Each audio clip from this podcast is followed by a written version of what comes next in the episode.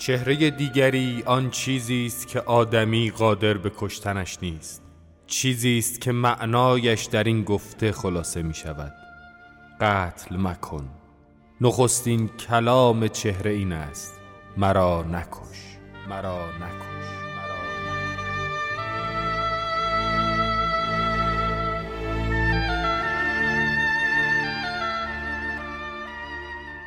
سلام. من سیاوش میرزایی مهر هستم و اینجا رادیو شمس است همونطور که مستحضرید در اپیزودهای ویژه رادیو شمسه قرار درباره آثار و احوال متفکرین صده بیستم صحبت کنیم. این قسمت رو به یکی از متفکرانی اختصاص دادیم که در دوران ما بیش از همه به مسئله دیگری پرداخته یعنی امانوئل لویناس. لویناس رو به عنوان فیلسوف دیگری می‌شناسند و متنی که در ابتدای این قسمت شنیدید می‌تونه به صورت موجز دغدغه اصلی او رو برای ما روشن کنه. با من همراه باشید که در ادامه این قسمت بیشتر در مورد این فیلسوف معاصر با همدیگه صحبت کنیم.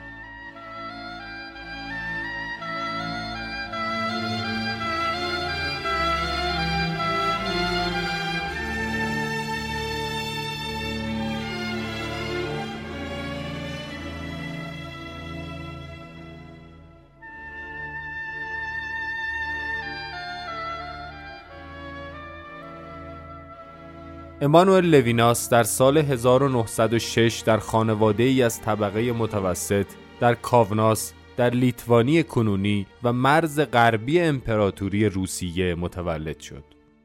به دلیل اختلالات جنگ جهانی اول خانواده او در سال 1916 به منطقه خارکیف در اوکراین امروزی نقل مکان کردند. جایی که در طول انقلابهای روسیه در فوریه و اکتبر 1917 در آنجا ماندند. در سال 1920 خانواده او به جمهوری لیتوانی بازگشتند.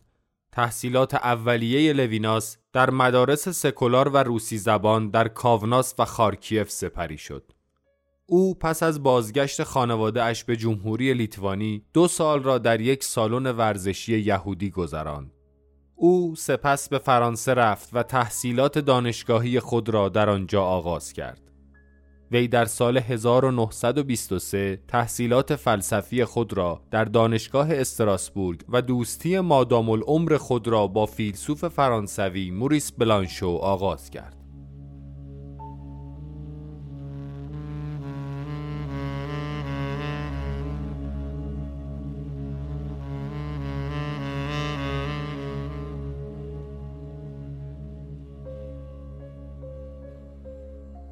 لویناس در مورد دوستیش با بلانشو می‌گوید چیزی درونی و عمیق ما را به سوی هم میکشاند و مطمئنا این تنها به دلیل یهودی بودن هر دوی ما نبود. هرچند که مزامین یهودیت در شکلگیری افکار و آثار هر دوی ما بسیار نقش داشته است بلانشو به طرز عجیب و عمیقی زندگی را بیواسطه می‌دید و این مسئله مرا جذب او کرد.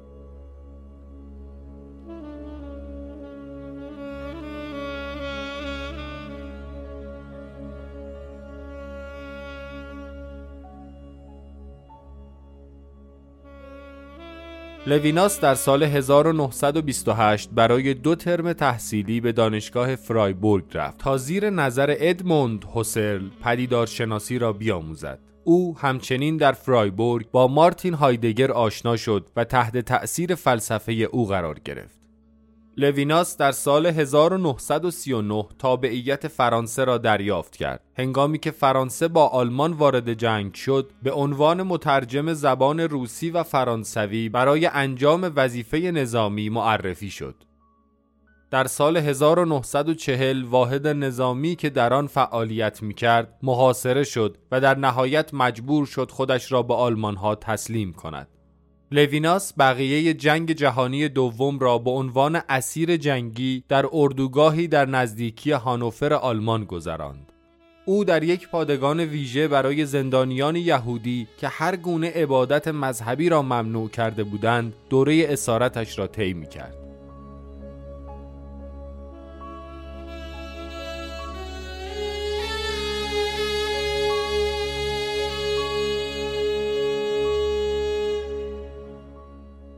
زندانیان لویناس را مدام در حال نطبرداری در اردوگاه می‌دیدند. لویناس بعدها از یادداشتهایی که در اردوگاه نوشته بود در مقاله‌ای با عنوان زمان و دیگری استفاده کرد و در سال 2009 یادداشتهایش از اردوگاه دست نخورده و با همان شکل اصلی خود به چاپ رسیدند.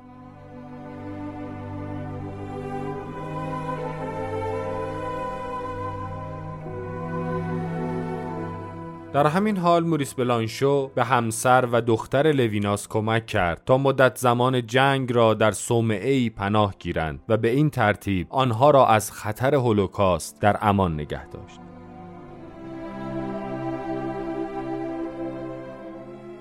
بلانشو با قبول خطر به لویناس کمک کرد تا از طریق نامه با خانواده نزدیک خود یعنی همسر و دخترش در تماس باشد. اما دیگر اعضای خانواده لویناس چندان خوششانس نبودند. مادرش تبعید شد و دیگر خبری از او نشد. پدر و برادرانش در لیتوانی توسط گروه نازی اس اس کشته شدند.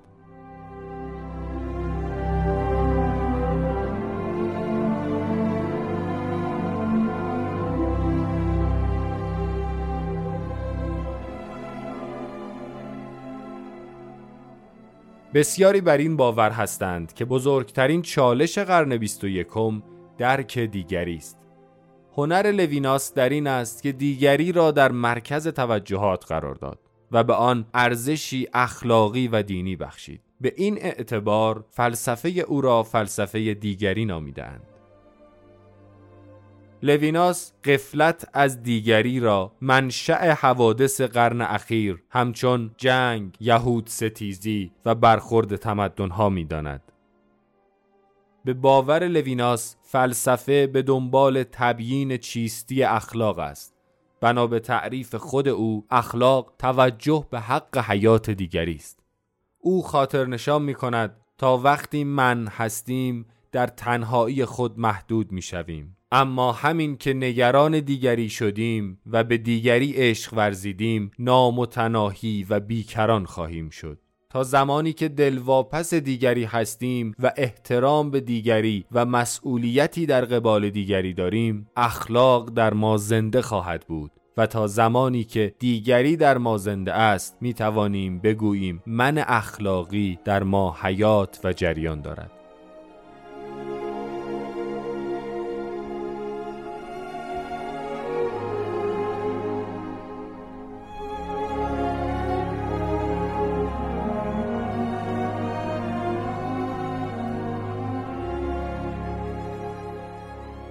لویناس ترجیح می دهد فلسفه را به عنوان حکمت عشق به جای عشق به خرد در نظر بگیرد و در همین راستا اعلام می کند مسئولیت در قبال دیگری مقدم بر هر چیزی است فلسفه غرب پیوسته غیر را سرکوب کرده است و لویناس با طرح فلسفه اخلاق خود مفروضات اندیشه غرب در نسبت با دیگری را به چالش می کشد.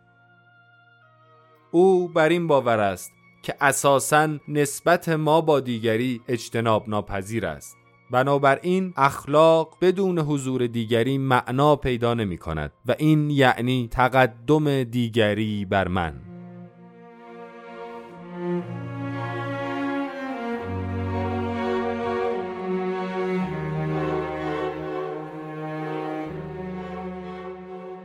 ژاک دریدا متفکر معاصر درباره او نوشته است.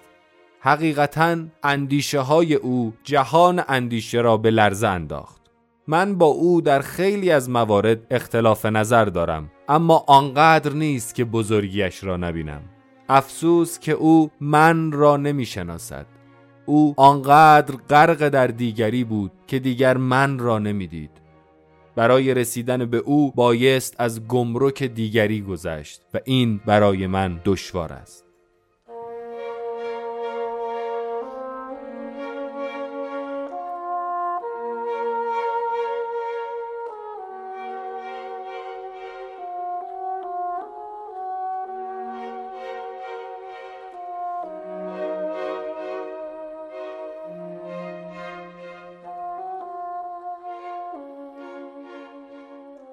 لویناس در جایی مطرح می کند دیگری اول است و پیش از من اهمیت دارد.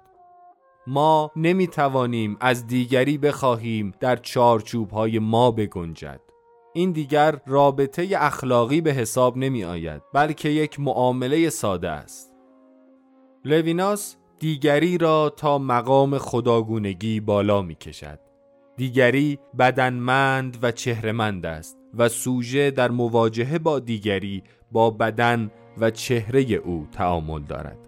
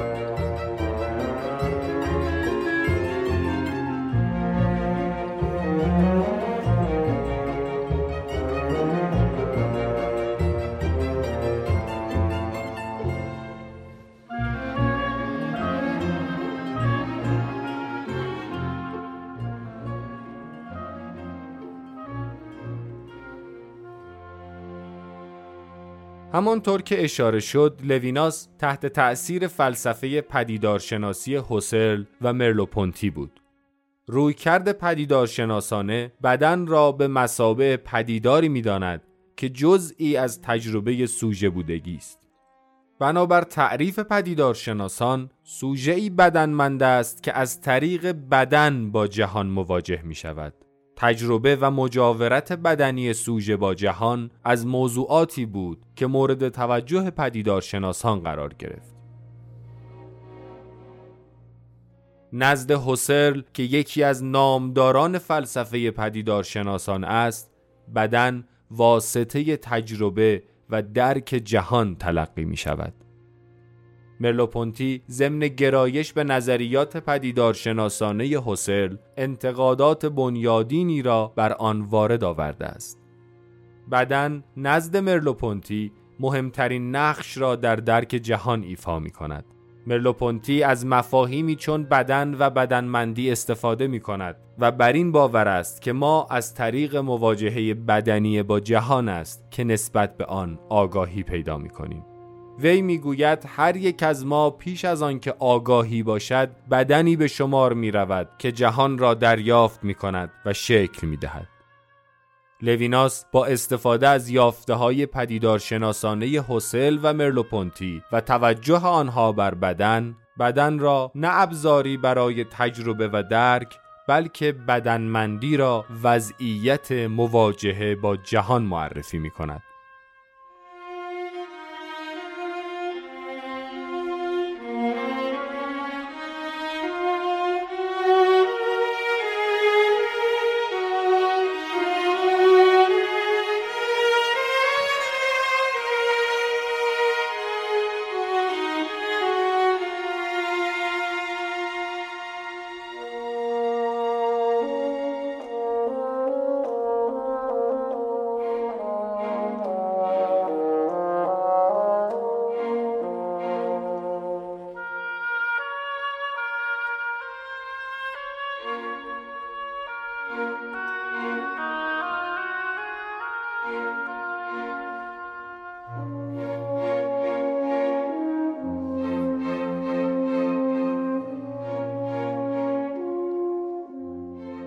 چهره در کنار دیگری از مفاهیم کلیدی فلسفه لویناس به حساب می آید. این مفهوم یعنی چهره همواره مورد توجه بسیاری از فلاسفه در طول تاریخ بوده و هست. افلاتون در کتاب تیماوس در باب چهره می‌گوید چهره همان چیزی است که انسان از طریق آن خود را معرفی می کند. چهره از نظر افلاتون اولین نشانه است که ما از دیگری دریافت می کنیم و به شناخت آن می پردازیم. چهره یکی از مفاهیم اصلی لویناس است که سرنوشت اخلاقی اندیشه او را آشکار می کند. به عقیده او هنگامی که با انسانی روبرو می‌شویم در وهله نخست چهره او توجه ما را به خود جلب می کند. چهره به معنای صورت بخشی از بدن است که حامل کاراکتر است و در عین حال خصوصیات ظاهری و جسمی ملموس دارد. اما لویناس چهره را فراتر از این می بیند. صورت تنها مجموعه ای از چشم، بینی، دهان و جزئی از آناتومی بدن به شمار نمی رود. یعنی در اندیشه لویناس چهره تنها سیمای ملموس نیست برای لویناس چهره معرف دیگری است. چهره تجلی یا انکشاف دیگری است. چهره حضور زنده دیگری است.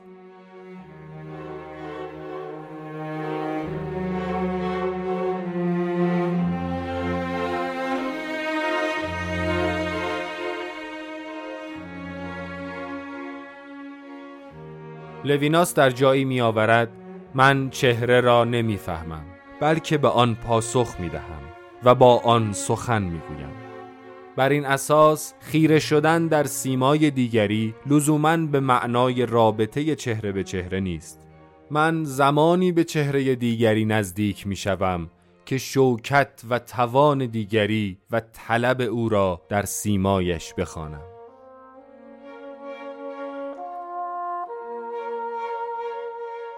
او به بیانگر بودن چهره تاکید می‌ورزد به عقیده لویناس چهره بیان است بیان محض. لویناس حتی از چهره به عنوان سرچشمه معنا سخن می‌گوید و از حکمتی یاد می کند که چهره آموزگار آن است. به عقیده لویناس دیدن چهره برابر است با شنیدن این فرمان که مرا نکش قتل مکن. این فرمان که فرمان فرمانها و اولین و اساسی ترین فرمان اخلاقی است تنها معنایی سلبی ندارد بلکه علاوه بر آن فراخانی است خطاب به من که نگذارم دیگری تنها بمیرد. خطابی است که اگر ناشنیده گرفته و اجابت نشود مرا به همدست مرگ او تبدیل خواهد کرد.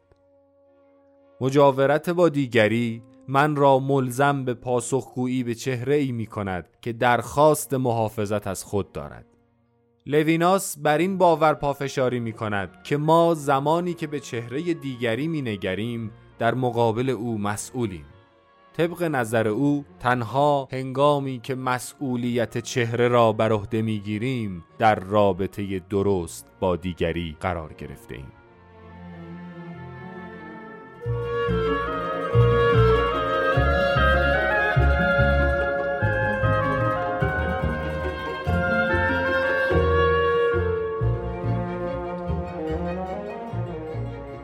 مطالب این قسمت هم مثل قسمت های قبلی توسط سرکار خانم مرزیه نامور مطلق گردآوری شده که جا داشت اینجا از ایشون تشکر کنم.